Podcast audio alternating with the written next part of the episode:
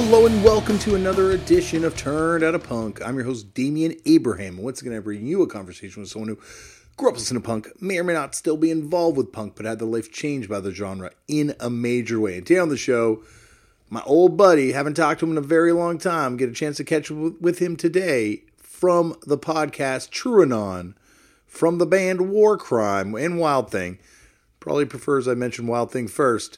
Uh, former writer for Max Rock and Roll, coiner of the term mysterious guy hardcore, former freedom fighter, volunteer freedom fighter, former union organizer. This guy has had many lives.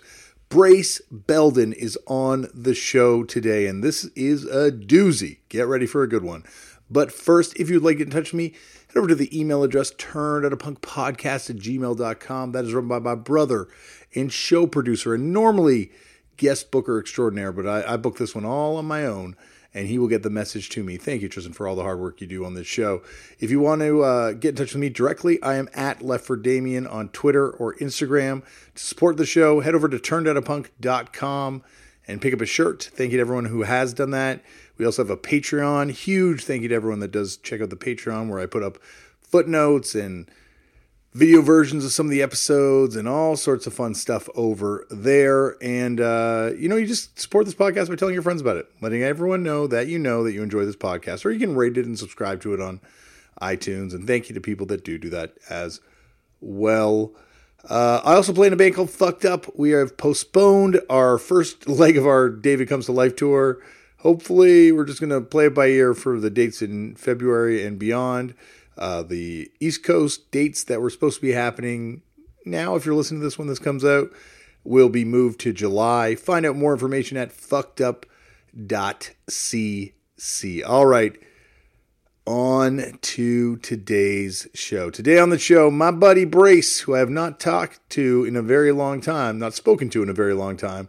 And when I knew him, he was a little kid. He was he was a uh, well, I knew him. I knew him as he kind of grew into sort of this writer and then played in Wild Thing as well. But like when I first met him, he was just like a little, little kid. I didn't even know how young he was till we did this interview. And to watch him kind of grow up and live this sort of incredible life, you know, this, this very, uh, I don't know, very, very, uh, he's living life to the fullest in everything that he does. Just uh, Google this guy and read uh, some of the stories about his time fighting in the People's Protection Units, um, with the Kurdish army in Syria. Really, he has he has done a lot of things. They're going to make a, a movie of about his life at one point, starring Jake Gyllenhaal. I didn't ask him about this, so don't worry. I'm not spoiling anything that's coming up in the show. You, you can read about all this stuff online. We talk about punk because that's what we do on this show. So I'm not going to ramble on anymore. Check out Brace's podcast. It's a fantastic uh, podcast called TrueAnon that you know a, very uh, very cutting political podcast that is a a really fun listen. Uh, check out some of Brace's uh, music and Wild Thing. I'm sure he does not want you to check out Warkrime. Um, I'm sure you can find their records, but he probably does not want you to find them or listen to them. Uh, and that's it. I'm, I'm not going to ramble on anymore. Sit back, relax, and enjoy Piss Pig Granddad, aka Brace Belden, on Turned Out a Punk. Brace, thank you so much for coming on the show. It is a pleasure to be here, Damian. Well, I, you know, uh, in addition to being a podcaster, a union organizer, a member of bands, perhaps most germane to this podcast is you are the coiner of the term mysterious guy hardcore. So you have to be here. We had to do yeah. this eventually. You you you are basically the progenitor of mysterious guy hardcore. Well, I guess like it, all great mysterious hardcore bands, what you know, you got to put the blanket back on because once yeah. you reveal the truth, not as good as a mystery. Well, the thing with mysterious guy hardcore was all guys who were like, "Damn, fucked up's got like some crazy ass like lyric. It's like witch lyrics." But what if we played like math rock hardcore behind it, or just metal? Yeah, it was definitely a, an amazing time for innovation in hardcore, or, yes, or lack thereof. Abs- yes, well, uh, Brace, I got to start this off though the way they all start off, which is how did you get into punk? Remember the first time you ever came across it? I got into punk in Canada. Whoa. Yeah, in uh Vancouver, there is a record store that's like in my head. It has two store. It, it's there's a movie that has some scene there. That's the only like that's what I'm getting my memory of it from. Was it Zulu Records, maybe? Z- Zebra or something. Yeah, I'm trying to think. It's something with the Z. Okay. Okay. Maybe Zulu. It must be Zulu then, because I think that's the only one with a Z. Well, I had been I had been taking bass. I was like 11 or 12, and I'd been taking bass lessons from this guy. And I was trying to learn. uh Is it is Nickelback's Canadian, right? They are. I was trying to learn. I was trying to learn. They're on a different story, like that song. yes. And he he wouldn't teach it to me. Uh, and he gave me, and this sounds fake. I know this sounds fake. He gave me a flick a flipper 10 inch That's awesome. and like some other records, but I have a record player. So my dad was like, Oh, you're gonna get into punk. And so when I went to this uh this like record store, we were on vacation in Vancouver. He uh he was like, Oh, you should look at the Ramones. Then I just bought whatever other CDs looked cool. So I bought Dead Kennedys and the the Avengers. So Ramones, Dead Kennedys, Avengers, and Misfits. So, like, what kind of stuff were you into prior to that? Like, in addition to the Nickelback? I was a uh pudgy metalhead into Dungeons and Dragons. Same. Um, yes. So I had long, stringy hair. I had my only t-shirt. I had four different ACDC t-shirts. That's my only shirt.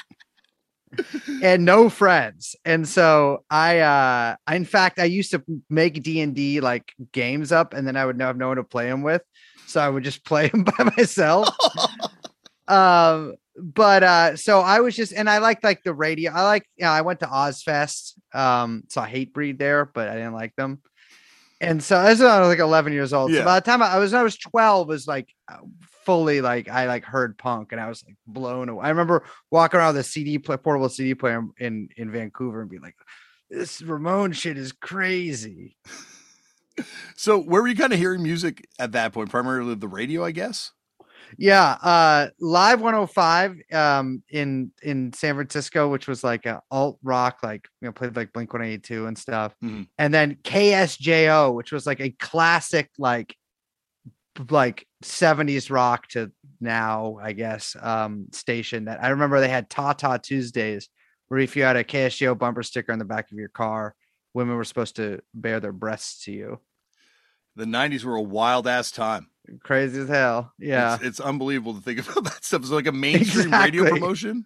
they were like, you have to show your your your tatas to a guy who has the, the bu-" and there'd be people calling in and be like, I just got flashed on the Bay Bridge, like it was crazy, you know. It's uh, um, and I remember listening to it, be like, whoa, I wonder, like, I didn't really get what was, I didn't see like a naked woman's body even like pictured until I think I was like twelve, and so I'd be like, what is that? Like, what's I don't know what's under the shirt, really, like, That's why you never want to have that bumper sticker on your car because never, kids are going to get the education if they're right beside you. exactly, exactly. I never saw him.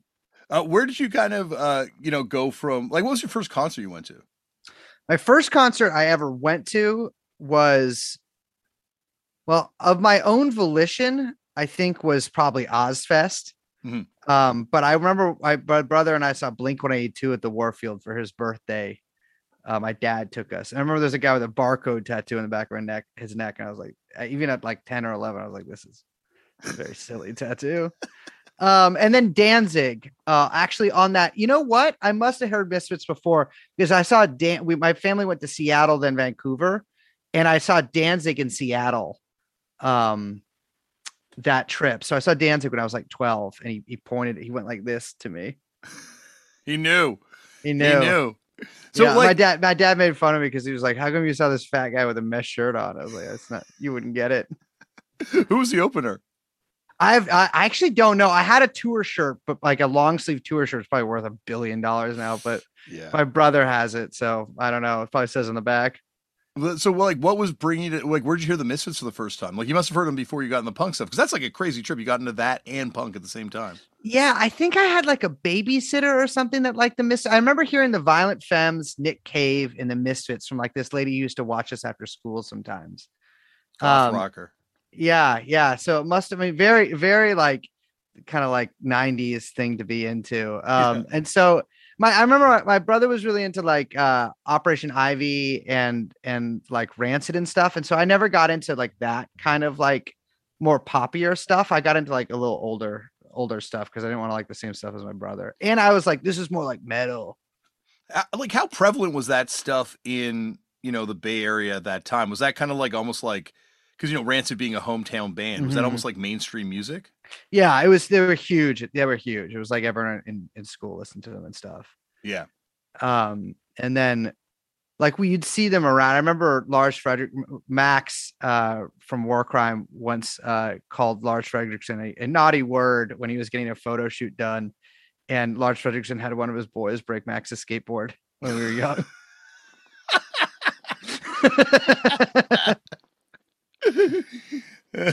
I heard about the same thing happening to Lil Wayne one time. really? Yeah, some someone some punk kid started fucking with Lil Wayne, and then his security guards came out and just like knocked the kid out cold. Like, yeah yeah yeah yeah yeah. While he was skateboarding, while Lil Wayne was skateboarding. incredible. So, what was the like place you kind of went after getting this sort of like starter pack of CDs in uh in Vancouver? oh dog. You know it. The gilman. Yeah, Uh, I remember I saw the Adicts at Slim's, and I had my glass. This was like the first like punk show I went to, like with my friends. I saw the Adicts in like I don't know, must have been like 2002 or something. And uh, like I did, I'd never been to like a show with like a mosh pit really, but I guess I've been to like you know, I'd never like been around it really. And so I was standing up front, and immediately song one. Glasses get knocked off the face, broken underfoot, and I start like crying a little bit, like and stand in the back because I can't see anything. yeah, Um, but then I start going to Gilman and uh, you know, kind of just Fridays and Saturdays, no matter who was playing. And uh and Warm Water Cove, because I remember I begged my dad to buy me a pair of uh bondage pants from Angry Young and Poor.com. I it spent me like took me like three months to beg him. And uh and uh he finally bought me a pair of yellow tartan pants with zippers and bondage straps. And I wore them when I was 12 years old, or like yeah, I, I was 12 at that time still and I, everyone immediately started just clowning on me mercilessly. And I never wore them. My dad was so pissed because they were like sixty dollars.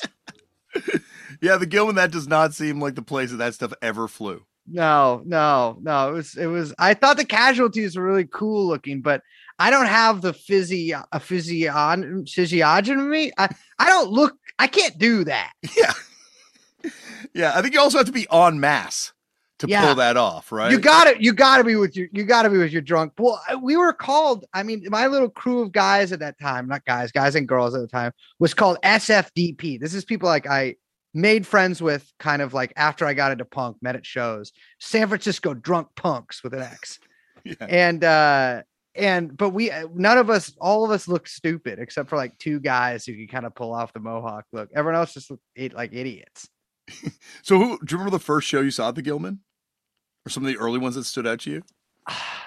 I can't remember the first. No, honestly, I don't know. I uh one of the first times I ever kissed a girl was the Gilman, and I think the first time I ever really drank was there. Um, but the shows because I got sent away when I was like 13, and so I, there's like a I missed like a chunk of that, Hmm. and so no, I don't. I actually have no real recollection because that was before I met you and stuff, and so Yeah. that was like the when I got back from all that uh getting sent away. But no, I. I, I remember I saw the lower class brats. Remember that band? Absolutely. I still got some singles. Oh yeah, they're the addicted to oi. I remember was one of their songs. Um, I saw them at the Pound, and I saw uh like bands like the fucking the Virus and shit like that. Yeah. that, that shit was huge back then. But at Gilman's specifically, I, I can't really remember. I went there all the fucking time. Was there like a, I guess like what was the competing venue at that time? Because like I find when you're there's always like a opposing Yeah. venue to the Gilman. It feels like. There was there was another one in Marin called I can't remember where it was, what it was called. It was in San Rafael, the Oasis. There was like a few other like like startup teen clubs, but none of them like Gilman was just like consistent and there were less like the for security at Gilman isn't professional. So like you want to go there to hang out. You don't want to go somewhere where there's like a hired security guard that's going to actually make you stop drinking. Yeah, and also the Gilman has that like. I know people are always like, "Oh, there's too many rules of the Gilman," but they've got like that just the perfect amount of rules that it's able to Yeah. keep going. Yeah. And at 12, I was like, I don't even know how to break most of these rules. Um, so you, you mentioned getting sent away. Like, how long were you gone before you kind of came back? I got I got like kidnapped and sent away when I was 13. I was supposed to be gone for like three years. I escaped after a year and uh was on the run for about five months. And then so it was all in all about a year and a half until I was like back normal.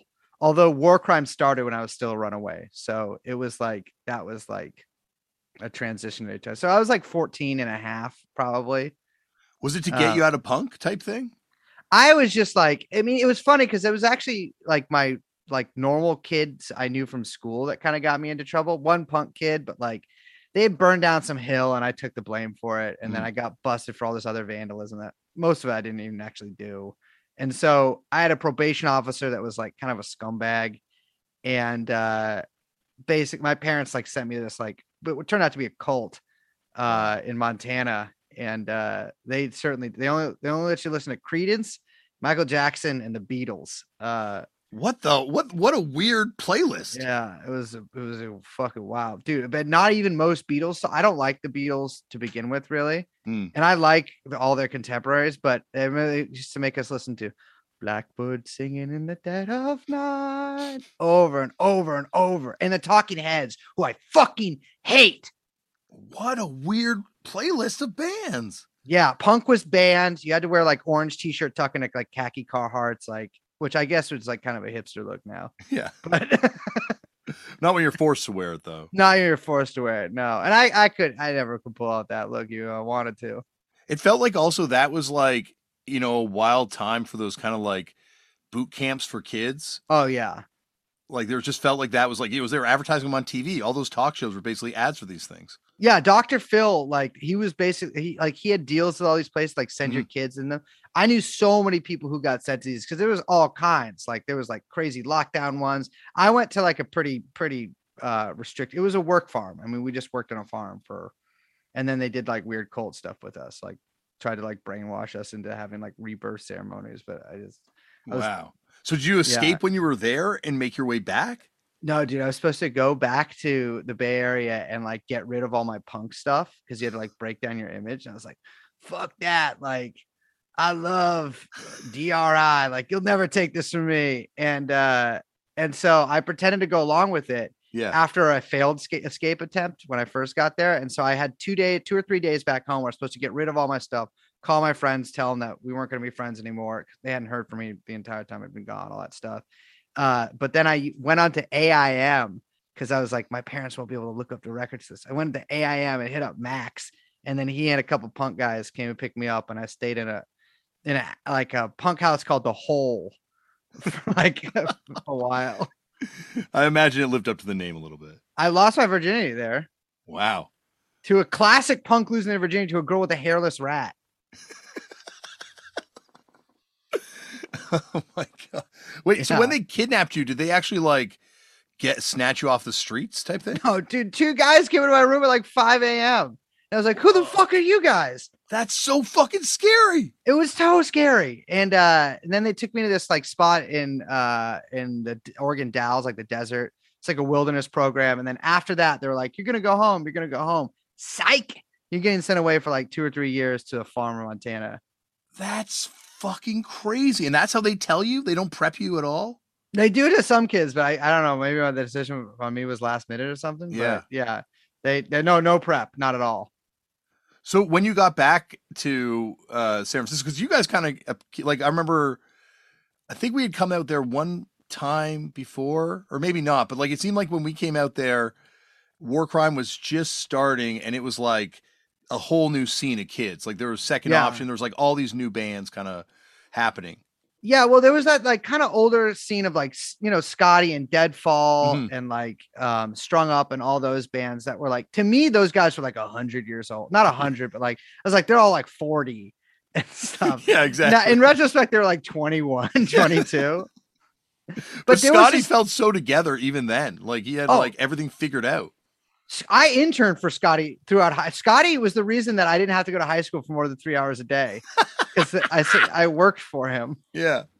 um, but yeah, so like I, I, I mean, I knew all the like SF drunk punks and stuff before I got sent away. By the time I got back, it was like there was this whole Bay Area scene with like a million people, like all young kids and Mhm. like 14 year old kids. And over like the next year, it started like being way more co like Warkrime was kind of one of the first like young guy bands. And uh and then all these all these like other band like yeah, Second Opinion, fucking K Bar, all these other bands started up. Night. Sick Justice, right? Was that? Yeah, yeah, that was a little later. 'cause Little that was later, some of the same. Yeah, yeah, yeah. But like two, three years later, tops. Yeah. E. Case of. Emergency and Yes. Well, that that guy, Negative Tom, was the first. Do you remember that guy? Oh, absolutely. Because I remember meeting him and Tony Molina. Uh, they were living together at the time. they had the Classic house, duo. right? Classic duo. Yeah, South Bay Gods. yeah. Uh, So thank God.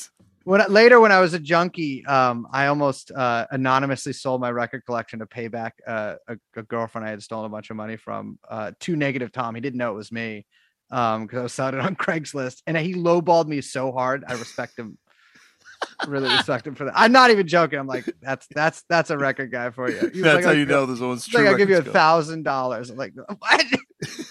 Oh, man. So yeah, like you come back and it's it's like, are you just you like basically just living the scene at this point, right? Because you're like living at this hole. Yeah, I mean, I, I was living at the hole, and there was all these guys there that were like young, like those are like like a little. I was like 14 at the time, so this was like 17 year olds that lived there, 18 year olds, but it was all like 18 through like 14 that hung out. Um, and so it was like, yeah, I mean, it was crazy. It was, you know, there was like Warmwater Cove was like having shows all the time. There was like good shows at Gilman, and at this time, all my friends had gotten into like 80s hardcore, like street punk was done you know? Yeah, like we were yeah. like we everyone had found out that like actually like i mean half the bands were just like i mean we already all listened like the adolescents or whatever but like people were like starting to like dig a little deeper into that and so i got really really into 80s hardcore. Um and i was only i was on the run for like four four or five months and then i got went back to my parents house and at that point they were like just do whatever you know Yeah. like go crazy. Um and so uh Warkrime was like we started because we we uh, we wanted to be like suicidal tendencies. Not musically but we're like we want to be the dumbest band and get a fan base that we have to uh, disavow. Um because that'll get us attention and we don't have to learn how to play that good uh which worked and so we like yeah we were like one of the sort of like uh, I, I would i wouldn't say like they congealed around us but it was like us we I think we were really among the first of like the younger younger bands to start. I think Second Opinion was around before us. There's a couple other ones. Um, but like by the time we started, not because of us, but just around the same time that we started, all these new like younger guy bands were starting up. You, I think you're also probably the first one to really tour too. Yeah, yeah, yeah, yeah, we were. Um, with you know what? I just realized where I met Jonah was uh, in San Jose when I was like 14 or 15 when the when the, career suicide played, I think with the Rotten Fucks or maybe with some other bands. Okay. Um, and uh, and that was like there was all these San Jose guys in the scene too that were like a little older and like they'd smoke crack and shit. And like so we thought they were like and they actually had mohawks and looked cool with them. yeah. And so, I mean, at that time, it was fucking crazy. Like the Bay Area had a huge scene, Yeah. like bigger than any like I've really seen since. Like just a, all across the Bay in every different town, there was this different sort of scene or different sound, and all like kind of came together. So these pretty big shows. Yeah, like it, it feels like it's kind of consistent that you know the Bay Area is going to have one of the bigger scenes because there's just Yeah. so many different types of punk happening. But it just felt like everything was kind of going in the same direction at that time. Like everyone was Yeah. like, "Yo, '80s hardcore." Being into cool bands that sound good, and we're all like, "Okay, this is good." It's not like there's an emo thing. There's like a th- other thing happening at the same time. Well, and we were also lucky to have Burnt Ramen. Yeah, um, which was uh like a little I don't know what I call a warehouse, just like a venue in in Richmond that was like an illegal venue that you could have shows at. And the combination of that and having guys like Scotty around to like really nurture a scene and like actually kind of like not manage it, but like people who kind of like kept it cohesive was Mhm. really, really fucking like that was crucial.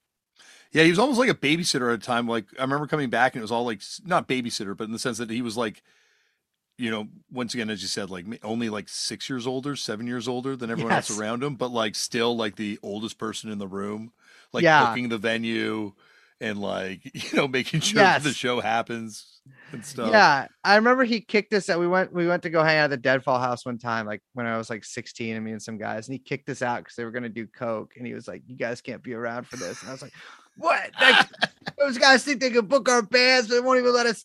I I'd never done coke before, and or never. I don't like. It was just like so offended.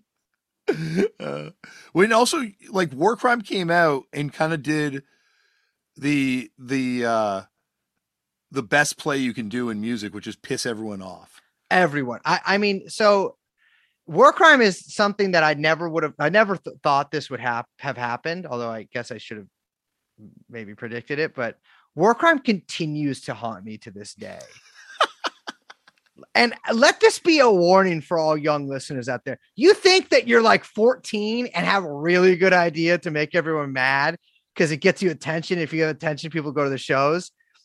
No, no, no, no, no, no, no, my friend uh the the best you could say about us we really were punks because we were we were rotten little guys but uh yeah we we decided we wanted to make like we at one point were hanging up a, a- the flag of israel and an ss flag at all of our shows? I don't even know Oh what that like god. we were just like this covers every base that we can have. Because we realized that if anyone came on stage to try to fight us us and all our friends would just beat the shit out of them yeah. And so because we fought a lot at shows. And so we were like well we're uh we're we're good up- up until of course the infamous trash talk incident. Um but the uh the like it was it was like we we kind of just weren't taking it really seriously and we're like we well we're just like we're like punk we're like sid vicious and we'll just like be stupid and like silly bad um not knowing that people would take it really seriously eventually. Well and it's also that's just like the thing with punk too especially at that time is like all the modeling is like no this is the play. Like look Yeah. at all the bands all the great bands did crazy offensive shit. Yeah. And that's what made them stand out I remember we played a show at Burnt Ramen and I wore a dress with a swastika on. I mean, I'm very the most visibly Jewish human being in the Western Hemisphere. I mean, I look like a fucking Der Sturmer drawing. And so it's like, we can get away. We did get away with it, but people were like, people did. There was like a core group of people that were like, "Uh, fuck these kids. And like, I remember hating them at the time and now being like, well, I get it, you know? Well, it's so interesting too about the the scenes that pop up in the bays too, because it always feels like there's like obviously like a really powerful, organized, political leaning punk scene.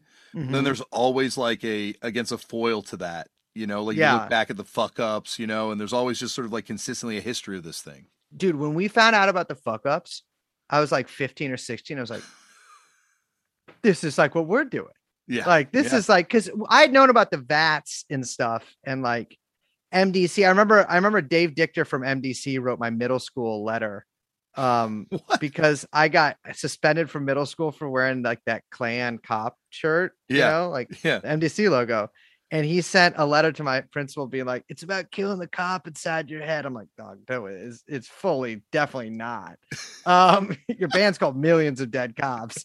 But uh I like I like all these bands we looked up to were like, we didn't really I mean, the thing is the Bay Area, we were like, well, everyone's like a liberal here. And so like this, what will make these people mad? You know, Mm. like we can't like I don't know, like war sucks, but like you know what really rules is like making your parents mad at you. Yeah. Um, which is part of I mean, it's part of it's part of the weird parad- like paradoxes, but like I guess kind of paradox of being a punk like after the initial wave is you got to kind of keep inventing new ways to piss people off. Well, even the initial wave too, right? Like even you go Yeah. back to the protopunk stuff, they were playing with that stuff to piss people off and to Oh, for sure. it's it feels like that's always punk's is like punk thing is is part of it is playing with stuff that you don't fully understand Yeah. for for effect and then realizing later in life oh shit i shouldn't have done that Yeah, yeah. I mean, I don't like the thing is like, I mean, I don't want to say no one got hurt because definitely a lot of people got seriously injured during this time period. But like, we didn't like, you know, we didn't. It was like we were just doing literally whatever audience we had, we would do whatever we could to make them mad, Mhm. and like that. So it changed every show. Um, I remember our first show was at Concord High, and our friend Straight Edge Mike beat up a teacher. Um, I remember What? we played we played at the store, like yeah, like kind of bad actually. Did he go to the school? yeah, we played the talent show. So he like he knew he was going to have to see Oh, this teacher. Again? No, no, no, no. Straight Edge Mike didn't. Our drummer, Straight Edge Sean, Oh. or wait, we call it. Wait, we called him Adolf Edge. Uh, which he, he was so mad about because he was the only one who was like really into politics, and so he's like wearing like a Deruti t-shirt. And we're like, yeah, he's a. We made him draw X's on his hands, even though he was like, I'm just straight edge. Like I don't want to. We made him wear hockey hockey jerseys. He ruled. Um, but uh, we like we played when we our first show at Gilman. I remember we insisted on playing the store. The, Scotty has a live tape of that. That was it was the most fun show I've ever played before. There was no show before that, but after. I mean, it was the greatest show of my career. Did bands Um, ever play the store, or were you guys the first to do it? No, there were uh, bands had played it before, Okay. but I don't think they had many after us because it was like a disaster. The playing the store, that's the move though. If you play Gilman, is play the store in Gilman. Oh, it's uh, tiny. Oh, it's very tiny. Where are they Yeah. putting the amps? Like up on that like back counter? Yes, yes. Oh wow. and I I stood at the back counter and sang. I mean, it's like a house show. Well, how long is this period before the period where you're, you know, you're touring and you're you're putting out records on No Way? So probably for about a year and a half. Okay. I think we we put out a demo tape. Um it was I met I feel like I met Brandon. I went on tour with Annihilation Time when I was like 15 and Municipal Waste, which was illuminating. Um but I feel like I met either Brandon on that tour or shortly after. I think I met him through Annihilation Time. And uh we'd given him our demo tape and maybe we eventually played with the Wreck Control in the Bay and he hit us up to put out a record. So I must have been like 16, like a sophomore or whatever, the junior in high school. And uh or what's the third year? I don't, we don't have that system in Canada. I can't remember. I did I, I only went to like two and a half years of high school. So I- Junior, senior. No, I think I don't know. Yeah. Sophomore? So- no, Something- I don't know. sophomore second. No, it's junior year. Okay. Okay. Um, but uh, so I remember he hit us up to put out a record, and I was like, "What?" So like a year and a half year after we started, I flipped out because I was like, "This guy's gonna put out like our record on a record!" Like I couldn't believe it, and he sent us all these like, because you know Brandon could draw real good. He sent us all these like Yeah. logos he had drawn up and stuff. And after that, yeah, we we um we recorded with Jeff Leopard, uh, RIP actually, um, at Lennon Studios and put out this uh seven inch that was just again the only record I've ever done that's on Spotify is this record. It's it's actually amazing because that he was kind of doing the sub pop of hardcore at that point. yeah. Like that was the label to get onto. If you're doing like, you know, traditional straight up hardcore, like that was the place. Like and you know, like and it really did like I guess thrust you guys onto like you know I guess it's weird because in the Bay you're already on the national scene Yeah. in terms of punk because it's like the media center of punk rock. Yeah. But like I guess that put you on like the the wider sort of scene. yeah like we could actually like i remember we went on tour um we did like a sep- we did a three or two and a half month tour with this band rabies Oh my Um, god. dude the worst I, I think i was 16 i believe or 16 or 17 when we did this the most fucked up idea in human history was to do this fucking tour. And we were sharing like a drummer and a guitarist i feel like. It was like some fucked up shit like that. And uh during the summer and i'd never really been outside the bay in the summer and the bay gets to like 75 tops in the summer. And so i was like oh it's hot everywhere. And i was fat and i had kind of like longish hair and like sh- i wore i had to wear like shorts eh, which I still don't love. And so it was like this like every picture from that and i still wore fingerless gloves um but uh it was like we went on this fucked up awful tour that was we played in canada i think with terminal state in Yeah, toronto sense. Yeah, I think I remember Uh, that show happened actually. yeah it's some like basement place i feel like um I'm trying to think where that show would have been because I think I, by that point word had already spread about you guys coming to town. Like, oh, this is Warkrime. This is the band that everyone's talking about. But I think we were on Yeah. tour when it happened.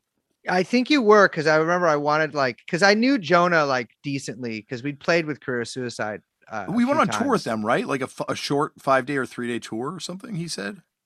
Oh yeah, dude, two years ago. Oh no, I thought this was before that. Uh, Back in the day, he said. probably did. I honestly don't remember. But then two years ago too. Dude, we did a reunion tour with Career Suicide two years ago.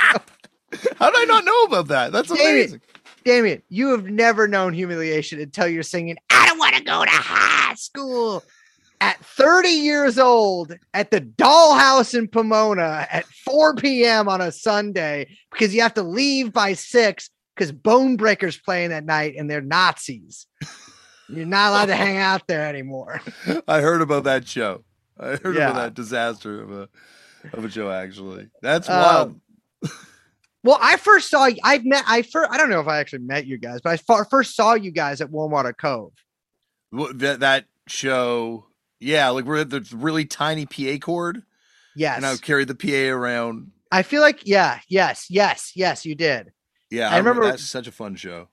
I remember also being like, these guys are like 40 years old. These guys We were like- old. It's like Van Halen or something. Like, Well, you're like ten, yeah, I, I was. Yeah, yes, I was like a child It- back well, then. and it's so weird. Like I talk about this all the time on the show, and people make fun of me for it now. But like being a parent and having kids at the age where you know you would start to get into punk, it just feels like.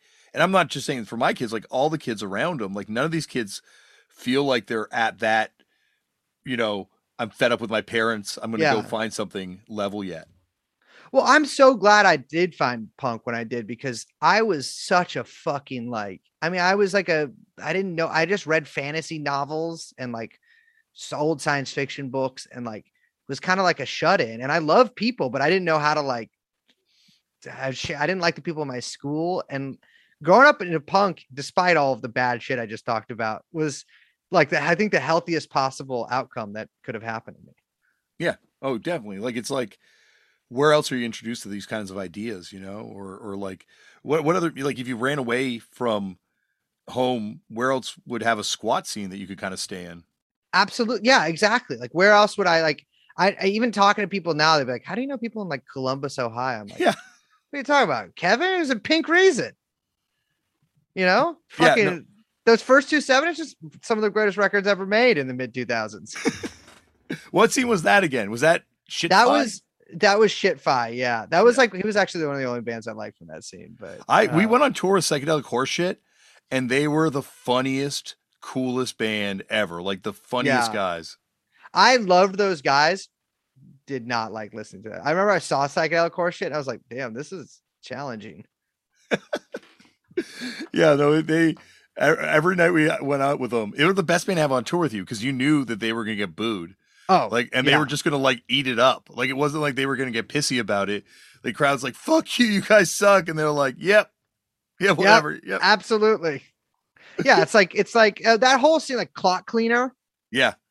like the the most infuriating live band I've ever seen because they had this fucking strobe light, and I was trying to see them at Hemlock, and I snuck in. I wore a disguise to go to the show. I I put on literally a disguise and used Noel from Annihilation Times ID, and uh, and I saw Clockcleaner, and I was like, this is the worst band I've ever seen in my life. To this day, the worst band I've ever seen. Love Sharkey, love Puerto Rico Flowers too. That fucking burning down your house, that song incredible. Yeah, But Deep Clock- Blues were great too. I actually I haven't heard them, but I assume I love Sharkey. Yeah. Um, but yeah, uh, ter- terrible. So, well, anyways, we went on this fucking two and a half month tour. Then Brandon wants to put out an LP. That and we put out a fucking LP, which to this day it blows my mind that we did that. Not it's a pretty okay LP. It's it's like we try to get a little too fancy with the recording. Do you think, like, Frankly. looking back on it, because you're you're playing a character, right? Like, you had a name for this whole thing. Was it an extension of this sort of ran- fantasy role playing thing a little bit? kind kind of yeah it's like i i mean i thought it was like because i know punk was silly punk Mhm. is silly that's kind of what i like about it and it was like well i can kind of play the i i you know i was never a big wrestling guy but i know what a heel is and it's like playing the heel on stage spitting on the crowd you know uh, chain out i remember we i spit in a guy i i when we played in montreal um we there, we were playing the show and there was i think what's that what's one of the crust bands from montreal Nepsi? it wasn't an Epsi because I'd be too starstruck. uh, CCSS. I can't. It might have been some. It, was some one. Uh-huh. It was a guy in a band that I knew about. Okay. I was like, he had like a pitcher or he had like a mug of beer on a show. And I was like, come here, come here, like asking if I could have a sip. And he like kind of held it up to me and I spit in it. And we ended up getting like this big fight like on stage. The guy like punches me so hard that Is I that the think I, gates almost, of hell too that you're playing at? Probably. I can't I I've no I mean dude 2000 I was Yeah. like also like I'm 17 and like no one's carding me here like I'm getting fucked up um but uh I was you know so I was just like I'm gonna be this little dirt dog you know like this little rotten little man on stage um because you know I'm like a nebbish little guy and so the only it's fun to be I also lead singer you got to know what I'm talking about here you never know what to do with yourself on Mhm. stage hmm absolutely. you know Yeah. unless you're Iggy I don't think he knows either, right? Like that's why he's cutting himself up with bottles, right? yeah Like that's like out of nerves. Like I'm, all all the things I did to fuck myself up on stage. Like if I was a well-adjusted, confident performer, I would have found a way to perform without doing that stuff to myself. I feel like I saw you once and you did the you did the razor Blade job, thing. yeah. I Blade used to do it a lot. yeah. and it and it's something that that was even I was, it's funny I was talking to Martin about this last night like hitting yourself in the face with a microphone that hurts a lot That hurts right? a lot, dude. And I've done it a lot. yeah and you bleed so little for the amount of uh-huh. damage you do and then so that's the performative side of it as soon as I realized like oh shit I can just pull a knife out or like a little tiny razor blade and bleed buckets and don't have to bash my head in to do it I was like oh, Yeah. oh this is performance Yeah, yeah, yeah. I I I was still too pussy to do that. but I was like, I'll hurt other people. And so I'd swing a chain around. I never knew what to do because I'm not very limber. Yeah. Well, and also the thing is that, and this is a weird thing with punk rock too, is this sort of like Peter Pan Neverland world where you guys are little kids interacting with adults in in a world where adults are kind of like, well, these are the standards you have to live up to and perform to, Yes. and, and you're like a bunch of little kids. You're like, well, fuck you, I'm a kid. Yeah, yeah, yeah. I was like, well, I was. I mean, it was also just like we're gonna do. I I hated so much of the '90s kind of runoff stuff. Like, I mean, everything from like nausea to the gravity stuff. Like, I just like did not like anything from the '90s. I've softened obviously since, but yeah, um but uh i was like I, and i associated that so much with like this kind of like granola hippie kind of punk all of it even no matter what kind of punk it was and so i was like well this is like we're go- going back to the roots of like you know and, and being being being nasty and honestly it got us attention and it worked and so i kept like it it it you know it i i continued with it i mean so much of it was just me aping old target videos that we had bootlegs of and being like okay well sick pleasure guy does this during their set that sick pleasure target set is incredible Uh, incredible, unbelievable. Incredible. That band, just- lyrics aside, one of the best bands of all time. oh my they changed my I, that was like i think i had an aim screen name of like sick pleasure for like a week before i was like this sounds like a sex thing divorced of context. A little kid on aim with the name Sick Pleasure. exactly like a 15 year old kid being like hey guys. Um and so but yeah like i was like this is like you know it was like it was like us who didn't know a lot. I mean i read american hardcore probably 10,000 times. I read like the germs book. I read all that stuff like a million times. And it was just me trying to do like my best approximation of that stuff. But i Mhm. wasn't like but it was like it's weird because it's like a photocopy of a photocopy and so it just came out in this like kind of warped way. But it's funny how that's like it, it's still it's like the Tekashi six nine model for like building yourself as an artist is like you make a huge splash and then you know people are going to be like fuck this band but then there's also going to be a lot of people that are just like well what's this thing? and drawn to it too and it just feels like you know punk is something that until recently i think it's all changed obviously now but like yeah that was almost encouraged by like what you're saying when you read the history books when you read about the germs and you're like oh they got on the scene because everyone thought they were terrible you know and they were like the band because every, they're like oh they're so bad even though they're the best band ever but like yeah. it's just it's just so it's you're almost encouraged to do this. Yeah absolutely and like late you know my my my band after like when i was like like 19 or whatever it was like more normal in terms of like what we did yeah yeah like in terms of like playing and like you know not being shocking for the sake of being shocking although we definitely did a lot of that too um was like it is a lot easier to get attention if you're just like a fucking crazy ass kid who's like, you know, lashing out everywhere because then everyone's like, oh, look at this, you know, sort of nightmarish of child.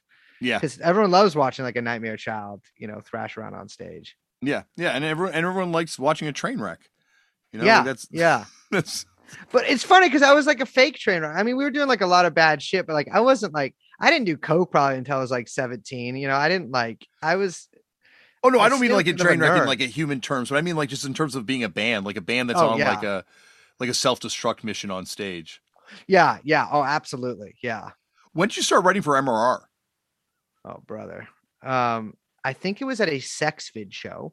I believe actually at War Crimes Lash. In my head, this might not be true. This might be just two shows that happen in a similar time frame. But I either I think I booked sex vid, Mysterious Guy Hardcore, Mm-hmm. um, who's actually like that was like the distillation of Mysterious Guy Hardcore after like you guys sort of like spread the seed. That was like the first flower to I'm not saying that they're, you know, I'm not saying they ripped you guys off or anything, but you know what I mean? It was No, like yeah, that- absolutely. And in my head, that's a linear kind of thing. well, and it's funny because like I got Mike from Fucked Up's tape collection, and uh, I guess they're not here. I moved them across the room, but I, there's like the tapes that him and Judd would before Sex had started when Fucked Up was just starting. That him Yeah. and Judd would tra- would trade with each other, where they're like basically learning about being mysterious guys. yeah, yeah, yes. mail.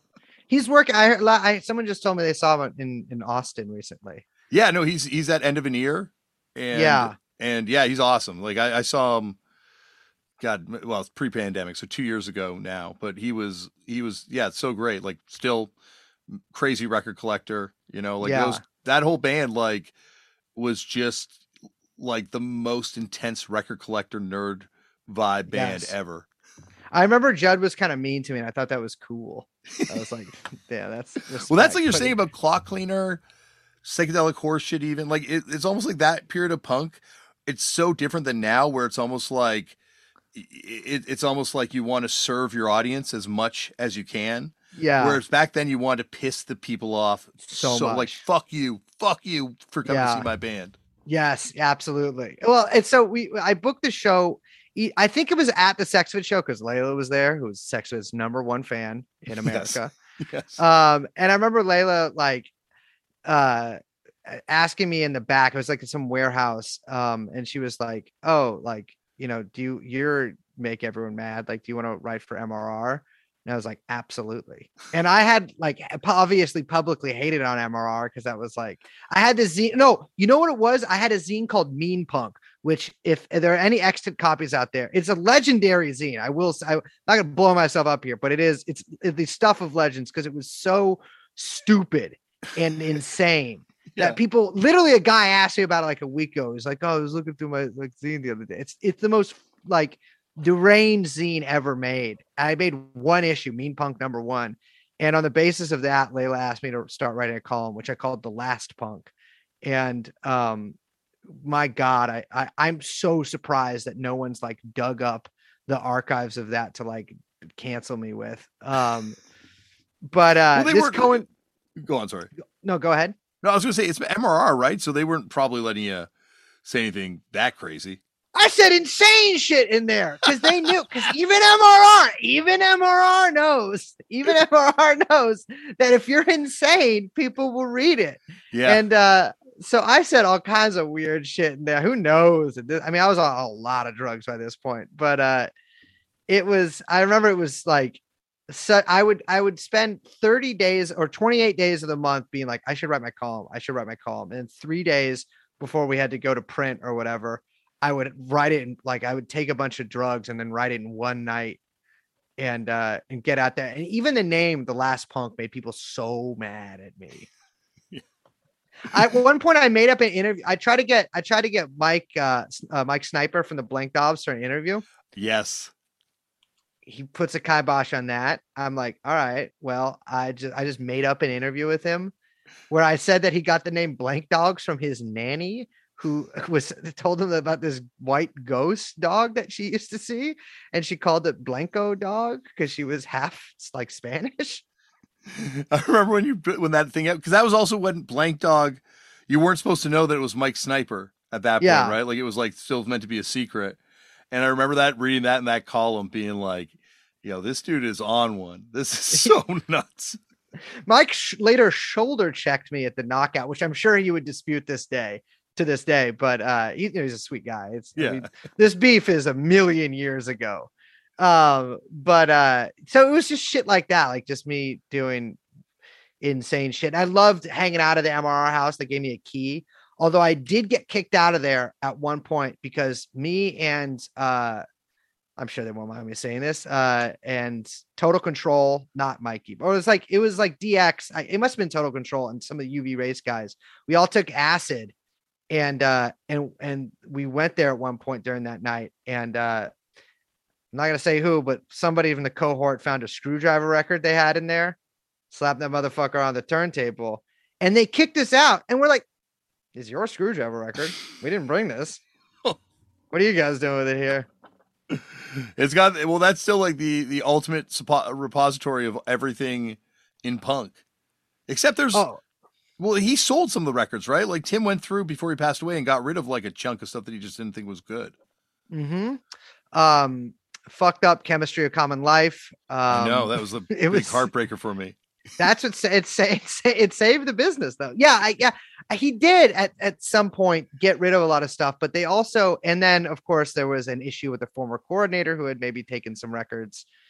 Yeah. Um, and then stuff went disappeared after too, right? mhm. Because I remember there was um, a band from Toronto that was told like, yeah, you guys can't stay here because when you stayed here, records went missing shortly thereafter. I heard about that. In fact, I knew it was a band from Toronto, but Yeah. yeah, I heard about that. And yeah, people would steal. sh- I mean, it was if you wanted to steal something from there, only thing that would stop you is Punk's honor. Yeah, exactly. It's like and, and punks don't have a lot of honor, unfortunately, when it comes to records. No, I mean, I might, I've stolen one record in my entire life, which is the Cleanse the Bacteria test press. Whoa. Um, Yeah, no cover though. well, I don't think it had a cover, right? I don't think so either. Yeah, it's a test press, right? Yeah, test press signed by Pu- and numbered by Pusshead. Holy Um, shit. Yeah, I stole it from a record store that I worked at for one week uh, when I was like 15, and the guy just didn't pay me. And then he later overdosed at his 14 year old girlfriend's apartment and died, or her parents' apartment. And so they like put everything on sale at his record store. And I found that and I put it into a Journey record and bought their Journey record for a dollar. Whoa. Yeah. That is the darkest record finding story I think I've ever heard. 14 year old girlfriend? 14 year old girlfriend. The guy was a straight up pedophile. When I worked there, I was like 15, I was like 14, 15, 16 around that era. He like straight up closed the store to have sex with like a prostitute. And he was like, You got to go get some lunch or something. Holy fu- Well, that's the thing about record stores. Like we live in a post vinyl resurgence universe now. Pre vinyl resurgence, record stores were like scumbag kind of environment sometimes. Oh, A absolutely. lot of times. Yes. And it and like the record dude, before it got like cool to like records, the Yeah. record dude was like he made he made the he made the vile uh toy tra- model train collector look like a knight in shiny armor. Yeah. Yeah, because it was kind of like those guys knew, you know, like we're geeky. The the Mhm. record store guy thought he was kind of a rock star, but was just also geeky and also super skeevy. Like how many record stores also sold used pornography in Toronto? Like I can think of at least five.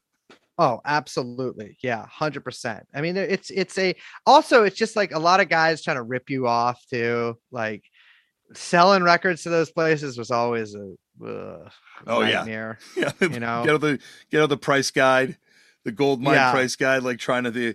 I don't see anything about infest in here. Yes, know. yes, yes. Um, uh, the best one in San Francisco was one called Grooves, where I hung out every day after school, basically.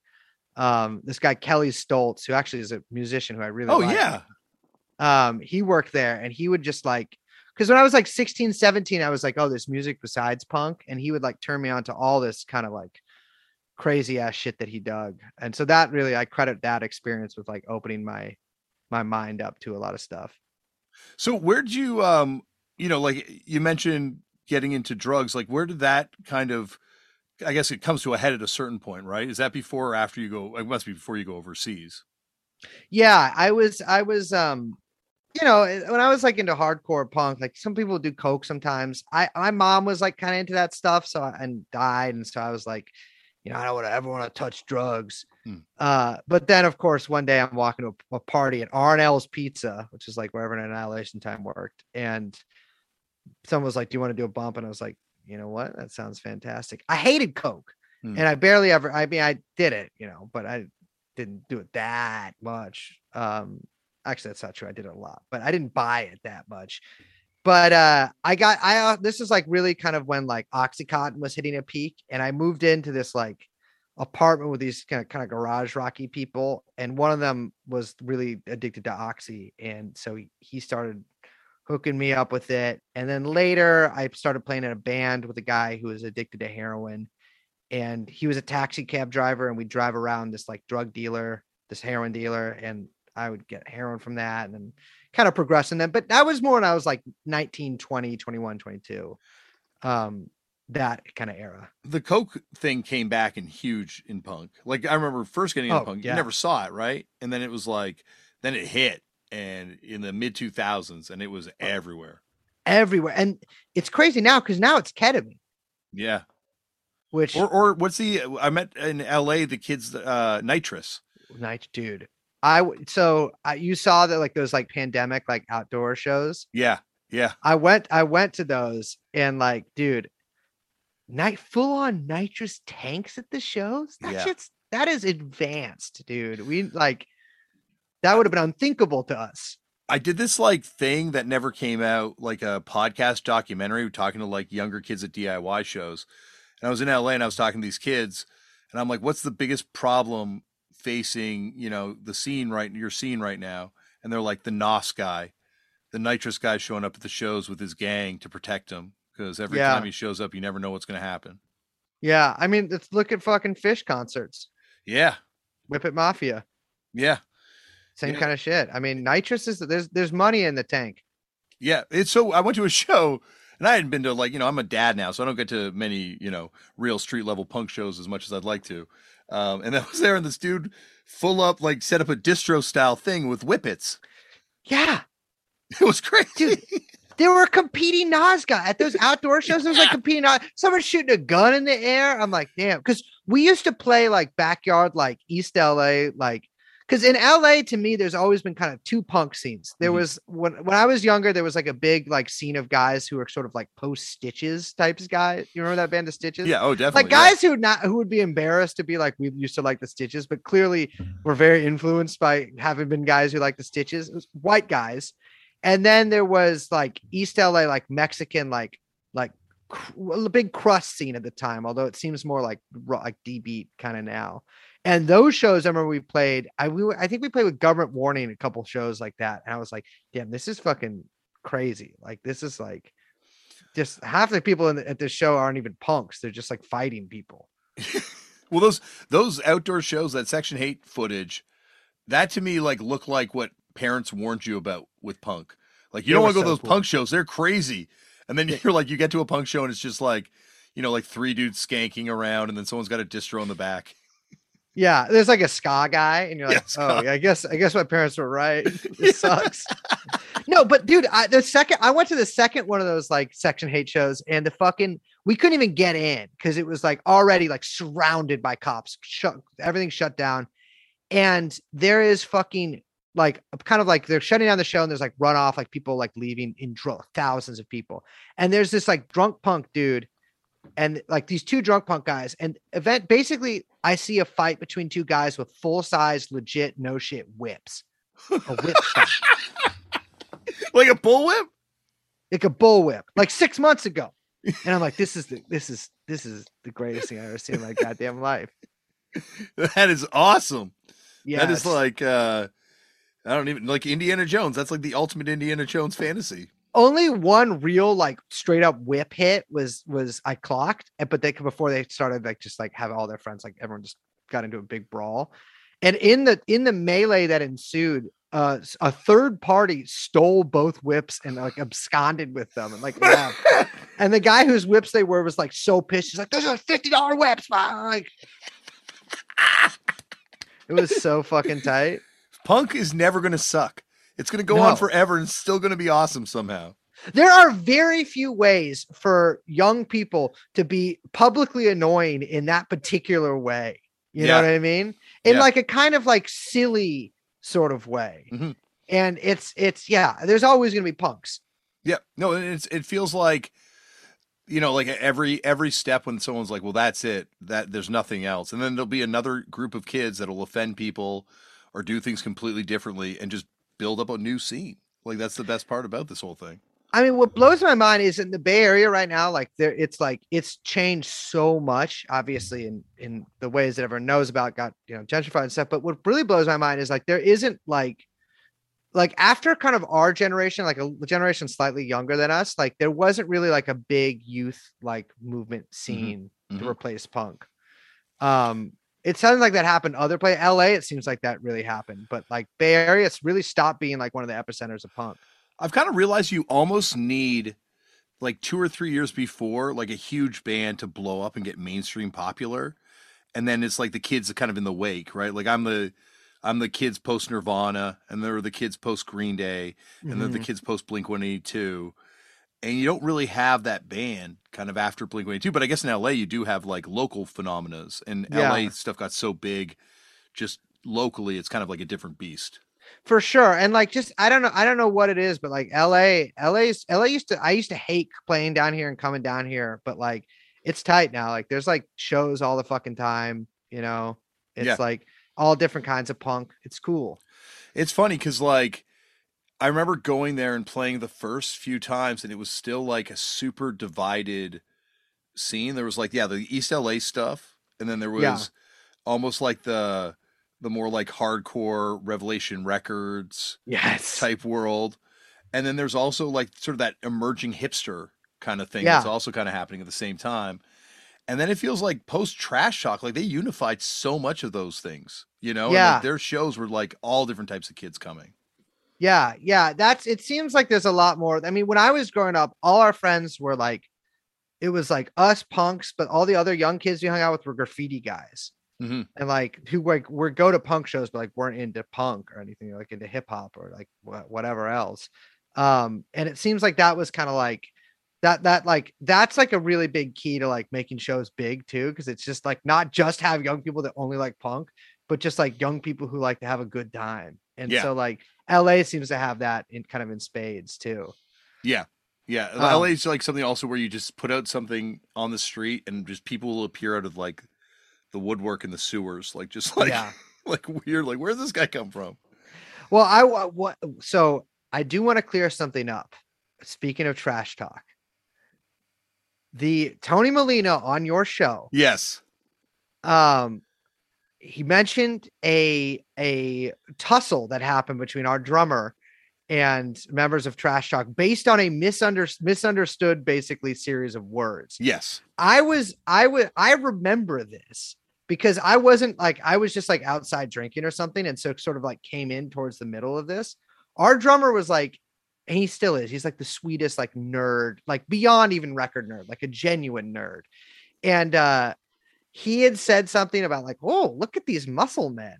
And I guess one of the guys from Trash Talk thought he said muscle men like how British people used to call Muslims in like the 1800s Yeah. or like said look at these muslims or something and uh it became like this big fight and i think me and lee were the only people who didn't actually fight in it although my i just know i didn't because i was just like oh, i'm not getting my ass kicked like if he said that or if he didn't say that you know um but i later talked to him and he was so confused by what happened because he's like i just said that he had big muscles and uh I later found out what had actually happened and I could not believe it. Most insane thing. But uh, I believe the beef. I don't think I've talked to Lee since that happened, but I believe the beef is has been squashed, uh, which it, that beef is old enough now to actually be at Gilman.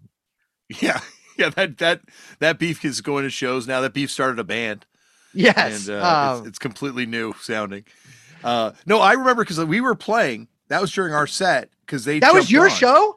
Yeah, yeah. What happened was we were in that vegetable oil powered school bus, Oh my god, dude. Yes, the school bus. the school bus, and it was and it took us because it broke down a million times, so it took us forever to get to the show.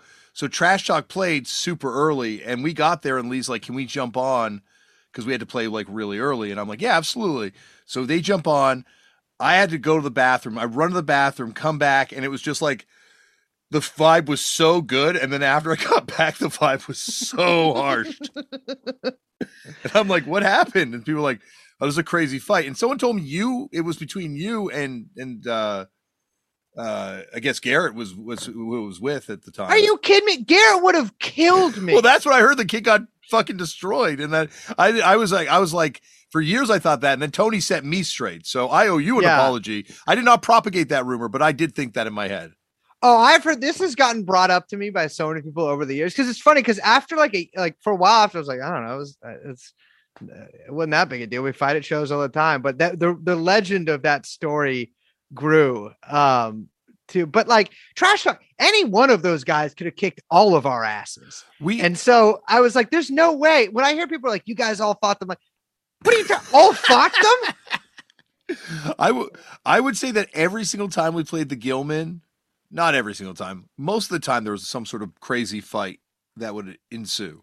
I mean I probably saw you guys every time you played at Gilman. Um There was one time And- where it was like a huge thing outside afterwards, always yeah like with Lights Out played, and there was some crazy shit that went down afterwards. That was. Casey's band, right? No, it was um uh why am I blanking? No, Kevin. Kevin. Kevin, yeah, yeah, yeah. yeah, yeah, yeah, yeah. Oh. I just talked to his wife the other day. Great guy.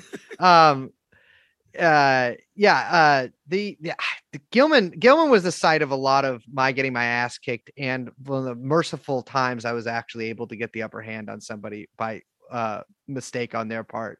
Um.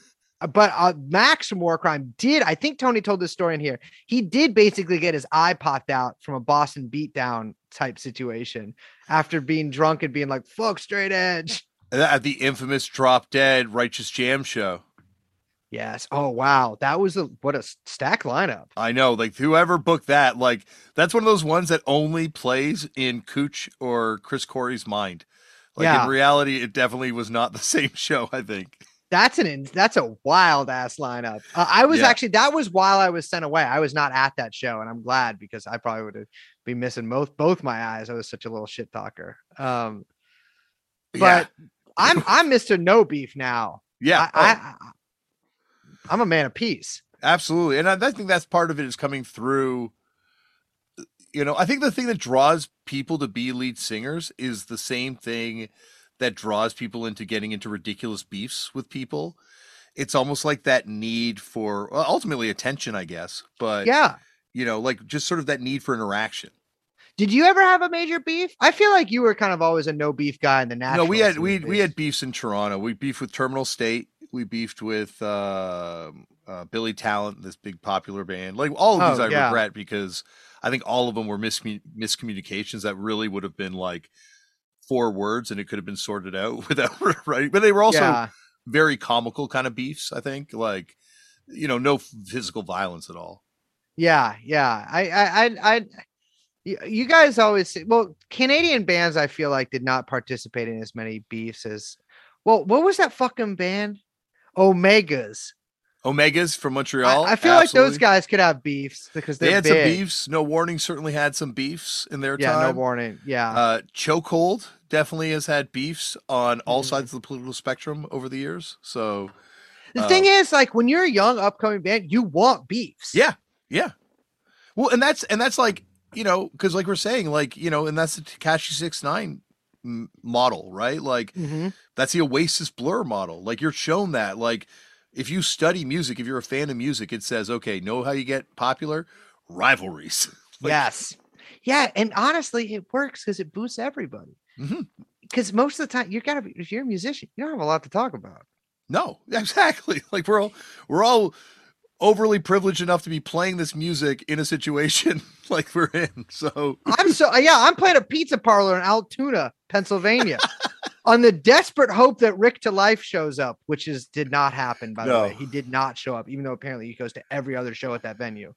Um, and so it's like I need to get, I need someone to be mad at us, and so we would always like talk about hipsters and like those bands we hated, and then like. Now I'm like that's that was ridiculous. Now if like I meet another adult who like I knew when I was in the punk scene, like I mean I'm still punk, but like like I'm like thrilled to talk to them because that means we have the shared like a million fucking Yeah. things we can talk about. Yeah. Well, it's amazing how we're like arguing with each other about music, and like realistically, on the spectrum of music, we're like basically on top of each other. No matter what you're into, if you're into ska punk or or like Burning Spirits hardcore, in the musical spectrum, they're pretty much the same thing compared to like everything else that is out- there. And yet, yeah, we're both bad. you don't like Burning Spirits hardcore? No, dog. What? I, I Uh, you, you want to get me started on finish your point and then, Oh. I'll, then, then, I'll, then I'm about to go well, off I, on don't know. I don't know if my, my point's even worth making now because it seems like this is going to be the end of things. This is going to be uh no no i'm just joking go on no, no, go no. I don't know. I was just basically saying that, like, yeah, you beef with all these people, but at the end of the day, we're all fucking weirdos, and that's why we're in this thing to begin with. So let's just all be friends. yeah yeah that's that's that's how i view it now i mean i i i'm going to it like a actually i don't even know fucking is playing but there's like a show at the permanent records uh spot in la now remember that record store in chicago yeah, Permanent? absolutely. Yeah, they have like a venue it's no they only have one location now in la and it has like a it's apparently like a sick venue so I've got great stuff tonight. there too over the years. fucking good record store Yeah, absolutely. Uh, and that fool, uh, I don't, you remember Todd from LA? I can't remember. I feel like it was in Broken Needle, but yeah, I he was from Broken Needle. Todd from Broken Needle. Absolutely. He's got he's got a record store, Arroyo in Highland Park. It's pretty good too. Damn, record um, stores. There's so many great record stores now too in LA. Yeah, yeah. LA's sick now. It's weird. Yeah, I guess it's Um, like it, it kind of comes in waves, right? Yeah, yeah. I mean, New York's still cool. You know, they still got like Warthog and like those fucking bands out there. Um, It But- feels like it's going to be hard to get a new scene going because it's so expensive. I guess there's kids living there, but like it just in terms of spaces to play and things like that, like it feels like LA's got there's a lot more opportunity because it's so spread out. for sure. And like obviously, you know, they had those fucking Section H8 shows like outdoors Yeah. and stuff. Yeah. And people in LA just like going to things. And so like like the fun thing in San Francisco now is you got to play there on like a Wednesday because it doesn't matter if you play on a Saturday. Same people are showing up. Yeah, yeah that's true.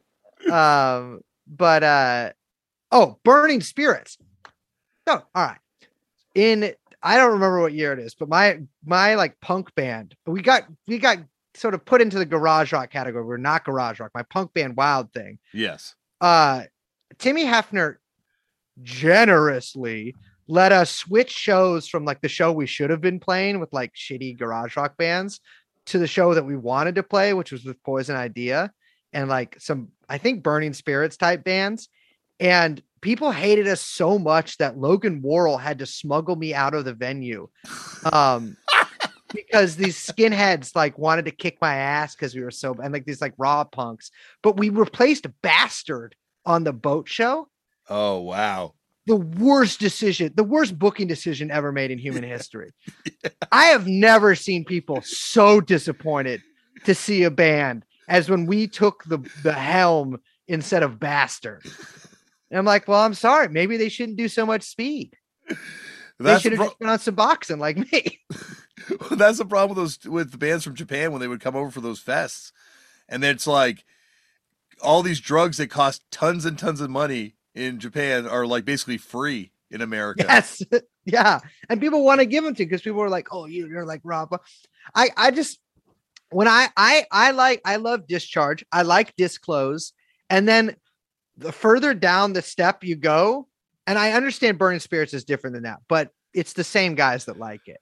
Oh, well, yeah, though that's it's definitely like one of those things where you got to separate the North American fan from the music because yeah, like I agree with you. Like the fans really make it hard to like the music sometimes. With, It with made me everything. hate Ristatit for years. Because Ristatit was like the first band those kind of guys discovered in like 2007. Like when they like realized you could wear shoelaces not just on your shoes but around your head. the they like, yes. now everyone's shoelace, which is, but you know what? I'm all love. I'm all love. You know, Man, I have never met anyone that disliked Burning Spirits before. Is it just based? Did you like dislike it before mm-hmm. Texas? yeah, yes. I just never loved it. I, I, I just didn't. And you know, a fucking, you know, Randy Ransone. Yeah, absolutely. That was like the guy I was like boys with who like loved all that shit. Mhm. and I'd like hang out with him. Him and Scott, they'd always be playing this shit. and I'd be like, "What is what's going on here?" You know, I, but it's just stupid because I still I refer to the, my podcast as the um as the only Burning Spirits podcast, um, which is in the vain hopes that one of our listeners will get it and comment on that, which has never happened. Well, but, I wanted uh, to bring that up to you because the, I, I heard that, and then I was also going to say though, there's a Burning Spirits podcast about wrestling. What? That was called Burning Spirits, and guess what? One of the dudes from Dry Rot did it. The Christian band? Yeah. Whoa, that was a band we had beef with because I was like, "Fuck these guys for being Christian and weird." yeah, no, I'm listening to the podcast, and you know where the Burning Spirits thing comes from? It's a wrestling reference.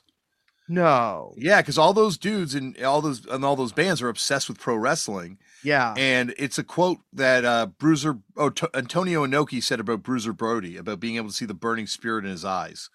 And that's where they got the name from. What? Wow. It all comes back to wrestling, my friend. We're all just heels and faces. It's true, dude. It's true. Who's the? I would say one of the biggest face is probably Scotty. I'm trying to think of the biggest faces. Jonah's a face. Jonah's a face. 100 percent true face. baby face. Yeah. Um, like I guess if you go in old school, Ian MacKaye, you know, would be a, a, a classic baby face. You mm-hmm. know, um, it's great to when you see like one of these older punks do a heel turn later in life, where all become sudden, evil. Yeah, become evil, like start working. Like you did you did the reverse journey. Like you did a baby face turn. Yeah, yes, yeah, yeah. I, I did a baby face turn because I didn't I felt I was it's tiring being evil, man. Yeah. Yeah. And it's also it feels like you're just rooting for the end of the world ultimately. Yeah, well, it's I was I I didn't really think of I couldn't conceive of anything outside of myself and my immediate friend group and desires mm-hmm. back then. Mm-hmm. I had a very like very funnily enough, considering I traveled so much for some of my age, you know, tour and stuff, I had a very provincial understanding of like the world and life and like um I don't know what changed that, but I that changed over time. I guess I grew older and I I grew to love humanity instead of like despising it. Uh, you know who uh Sothira from uh Sothira, I think is his name from Crucifix. He did it. He did a heel turn. Yeah. Yeah. Yeah. A lot a lot of hardcore people do the heel turn. Um but uh but I just was like, you know what? There's more to life than just being the worst guy that you can be. Um, I wasn't even the worst because the thing is, I don't even have it in me to be an actual bad guy. It was like a character I played, and so like people would you know, talk to me like after a show, expecting to be all like fucked up bad guy, and I would be like, uh, "Hello." I mean, I wasn't like one of those guys who's like crazy on stage, and then is like the biggest nerd afterwards. But I wasn't like, you know, I can't. I guess you know what? I'm lying. I was so annoying off stage too, but well, I, I wasn't evil. Well, I think the thing that was like always disarming about you was the fact that like you came off like an idiot on stage, but you're like really smart off stage. So I think that was also the thing that people were always taken aback by when they'd actually meet you. Yeah, yeah, that is something I realized that a lot of people. I kind of do the same thing on our podcast. I feel like too, as I play dumb sometimes. I mean, that's how it works with like a co- my co-host is also really smart, but um, you know, it's and then uh, I mean, I, I don't know if I impress someone who's really smart if I meet them now, but like certainly in Warkrime days, I acted really stupid on stage. Yeah, and so people were like very confused talking to me afterwards. Well, and, and like the fact that you could actually write, you know, like I think yeah. that was also shocking when you actually did start writing, and it was it was like it wasn't it, like yeah, offensive stuff as you said, but like it wasn't just offensive stuff; it was well written. it wasn't stuff. like Mykel Board style. yeah, it was like Answer Me style. Yeah, yeah. God, Mykel fucking Board, dude. All those um, MRR columnists. I I used to like. I remember re- like it was always the worst because you get there and there'd be like three columns that you want to read, and then the rest you'd be like, "Fuck, how much? How long is this person's column this month?" They would be so. They were so, and there were so many. I found out there were like legacy hires. Like, yeah. like Tim was like, "You can't fire these people," and I'm like, what's he gonna do? Haunt us? Like fire that motherfucker. Layla, fire him. He's a bad writer. You know, these like 90 year old like curmudgeons being like punk sucks, punk sucks. Like you, you write for a magazine, punk rules. Yeah, exactly. Well, that's why Bruce Roehrs was the best because he loved punk the whole way through.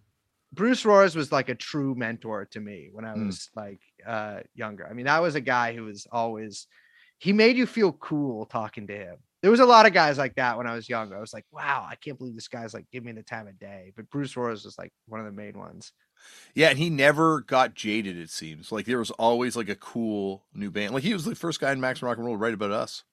Really? Yeah, like he well, we got reviewed as a demo, but then when the first seven inch came out, he put us in the column, and I remember just being like, "This is crazy!" Like this felt like that felt like a Lester Bangs review or something to me. What was the first seven inch? Uh, uh, the uh, No Pasaran with circling the drain. Oh yeah. Oh, that's a good record. Oh, I I re- appreciate it. Yeah, Thank that you, was man. that was that was the that was the first time I heard about the Spanish Civil War through because Mike Mike was like a big like anarchist, right? Yeah, Mike Mike is still one of the most voracious readers ever, but he gave me recently his whole like zine collection and just going through the stuff he was on back then that I've like Mhm. only caught up with now later in life being like, Yeah. wow, dude, like you were like a very well-read kid in his late teens. Yeah. Well, how old were you guys when you started? I guess we would have been 20, I would have been 21 and Mike would have been Insane. 20. What? What how old were you guys when you played in the Bay for the first time? Oh, that would have been 24. I would have been 24. Dude, I thought I was like these guys will, are so old. I guess you're like 10 years older than me. Or I mean, Yeah. not, how old are you now? 42. I'm 10 years older than you. No, you're six years old. Oh, no, no, no. You are 10 years older than me. I'm 32. I'm not 36. Yeah, yeah. I was gonna be like, because that's the thing I was shocked about. Because I always thought you were older, but I guess I never thought Warkrime were like that young. Back yeah. Well, I was really, I was a lot younger than everyone else, even like at the time. yeah, Um, but I remember Bruce was like that. Jimmy from Annihilation Time was like that. Where I was like, Mhm. damn, this guy. Although he was Jimmy is the reason I am the way I am because he was like my punk mentor, and he is the biggest little shits. I I was telling the story the other night. This motherfucker would go around a party at this one time with a bucket of bleach. Everyone had their you know jeans or whatever. He would throw the bleach on people's jeans and yell "skinhead pants." well, that's Cleveland, right? Like Yes. that's that's the that's that, you know, and especially in the Bay, that kind of like Cleveland level of aggressiveness. I imagine. Shocked us. Yeah. I mean, so I was, I was, I was, I, I think I even uh, mentioned the story in the podcast. I think it was Nine Shocks last show or some some Erba band last show where they like barricaded the door and started pouring water mixed with gasoline on people and then lighting matches. Once I heard that, I was like, this is the level I gotta be on. It's still, I'm gonna do that someday. It's the most fucked up thing you can do to somebody. I think it's at the last Gordon Solie motherfucker show where he does a blade job with like a Rambo knife and cuts his face off. Jesus. Like, Oh, like a real, like, like Like, not beyond a blade job, just like scalps himself. well, he like tries to do like a blade job with this thing, but it's a Rambo knife, so this thing's not gonna go just like just below the surface. It's gonna go deep, dude. Jesus Christ, man. Cleveland. That was that was there's a lot of Cleveland people that came to the Bay, and that was always a big influence. I remember Erba used to send uh somebody, some somebody that lived with Clint from Strung Up, I think Noel, videos, uh like video mix vi- mixtape VHSs, and it was like the mentors mixed with people getting hit by trains, mixed with women having sex with dogs to the tune of how much is that doggy in the window, to like two seconds of Skrewdriver playing, to like discharge full set, to like it was like the most. And I'm watching this at like 15, like, and it was in the old Black Panthers house, um, where that like 15, I can't remember his name, little Bobby Hutton got killed, and Dino from Dystopia lived in the fucking basement What? and, and you can hear him have sex every no disrespect Dino uh, he doesn't listen to podcasts um but uh you, I heard Dino from Dystopia have sex probably throughout his entire relationship because I'd stay over the house all the time and you'd always hear this basement oh my god. That is I I remember going to Tony's house for the first time roadieing for uh Ruination maybe and mm. staying there and him busting out just the craziest tapes I'd ever seen. Like just like just like like news anchors losing their minds on air and swearing, like the Bud Dwyer tape, like just like all this like shit that now I guess we all have access to because of YouTube and all these various other tube sites. But Yeah. at the time felt like, what the fuck?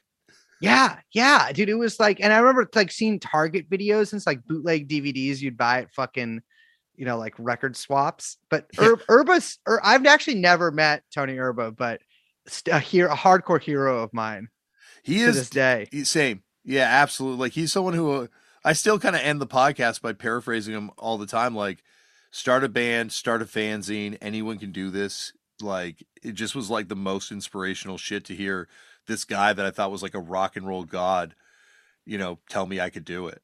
You know, I mean, that's the, that's the thing about punk though, is if you're annoying enough, even if you can't fucking play, you can like punk is like the one thing that anyone can do and be good at. Yeah. Like anything else, like rapping, fucking skateboarding, being a comedian, you have to have a modicum of talent. In punk, you don't actually need any talent at the actual thing. Yeah. You know, like need- I can't sing. but you need a lack of which a lot of people don't have. You need that desperate yearning for attention that would have mm-hmm. you go up there and do that stuff. Yes. like I met this like very you know famous Canadian rock music singer, you know, and, and talking to him about being a lead singer, and just like realizing that oh, the same yearning that I have in my soul, the same void that I'm looking to fill by getting up there and humiliating myself, is the same in this guy, and it's the same in all of us, right? Like that's that's our talent, the lack of Yeah. self awareness. Exactly. And it's like a low barrier of entry and lack of self-awareness Yes. is an incredible combo. It's and like people wonder why punk's still around. It's because of that, man. It's because it's like there's always a bunch of people who want people to look at them, but don't necessarily know, you know, eh, they don't even know how to play an instrument or sing, but want that so bad that they're willing to do the most debased things to themselves to have that happen. well, Brace. I hope this hasn't been debasing for you because it's been amazing for me. I've had a absolute joy. Well, I've- I want you got to come back. I want you and Tony to come on the show together one time. Oh, so to Tony too. Check this fucking shit out. There is a guy who is like in another part of my life, unrelated to punk, also named Tony Molina, and everyone calls him Tony Molina. What? It's insane. Yes, it's in, who lived in the Bay, in this, not in the South Bay, actually. Well, a little bit in the South, like like West Bay. I shouldn't say Tony will get mad at me, but it's West Bay. It's South Bay. But um, this other guy, Tony Molina, people would always be like, "Oh yeah, Tony Molina's coming to the party." And I'd be like, "Tony Molina's coming," and it was always just this. The other Tony Molina's great, fantastic, sweetest man in the world. But I was always, I'm always disappointed. He's not And the he- Tony Molina that you want. well, this guy lives in LA now. And so, like a few months ago, my buddy was like, Oh, yeah, Tony Molina's coming around later. I'm like, Tony Molina's coming. Stop the presses. And it was the other Tony Molina. well, we got to get both Tony Molinas on here eventually and, and educate the fake Tony Molina about the real Tony, Tony, Molina, Molina. Summit. Summit. Yeah. Exactly. Well, dude, this has been awesome. And anytime you feel the hankering to come and talk about punk rock stuff, you know the door is always open. You guys are playing in uh in down here soon too, right? Fingers crossed. Yeah, come out, man. We hang out. Absolutely gonna come out. Are you fucking crazy? Do a We're gonna Warkrime rock. cover. We're gonna do a war yeah. cover with you. Yes. Yeah. Yeah. Yeah. Yeah. Yeah. Absolutely. Thank you, Brace, for coming on the show. And you're right there. Brace will be back for a part two, hopefully with with uh, Tony Molina, both the real and the fake one, at some point in the near future. And once again, check out Brace's podcast, TrueAnon, wherever you find your favorite podcasts. We're, we're in the same store, so wherever you get this store, this podcast, you can find their podcast. All right, that is it. Coming up later on this week on this podcast, uh, a very kind of special thing that uh, my buddy Danko Jones, one of the best front people ever, my friend, former guest of the show, I, I'm on his podcast a lot too.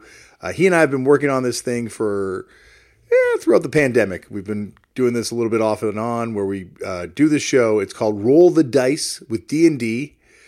I think we're going to probably change the name because I don't think anyone likes that name. It, no, it's not a Dungeons and Dragons podcast. It's Danko and I going through our record collection, trying to find something weird, and and you know teaching the other person about it. Anyway, we're going to be putting up the audio for the first episode. We're going to be. I'm going to be putting up the audio for the first episode on this podcast feed later on this week, and we will be dropping on Friday the first episode of roll the dice with d&d on youtube.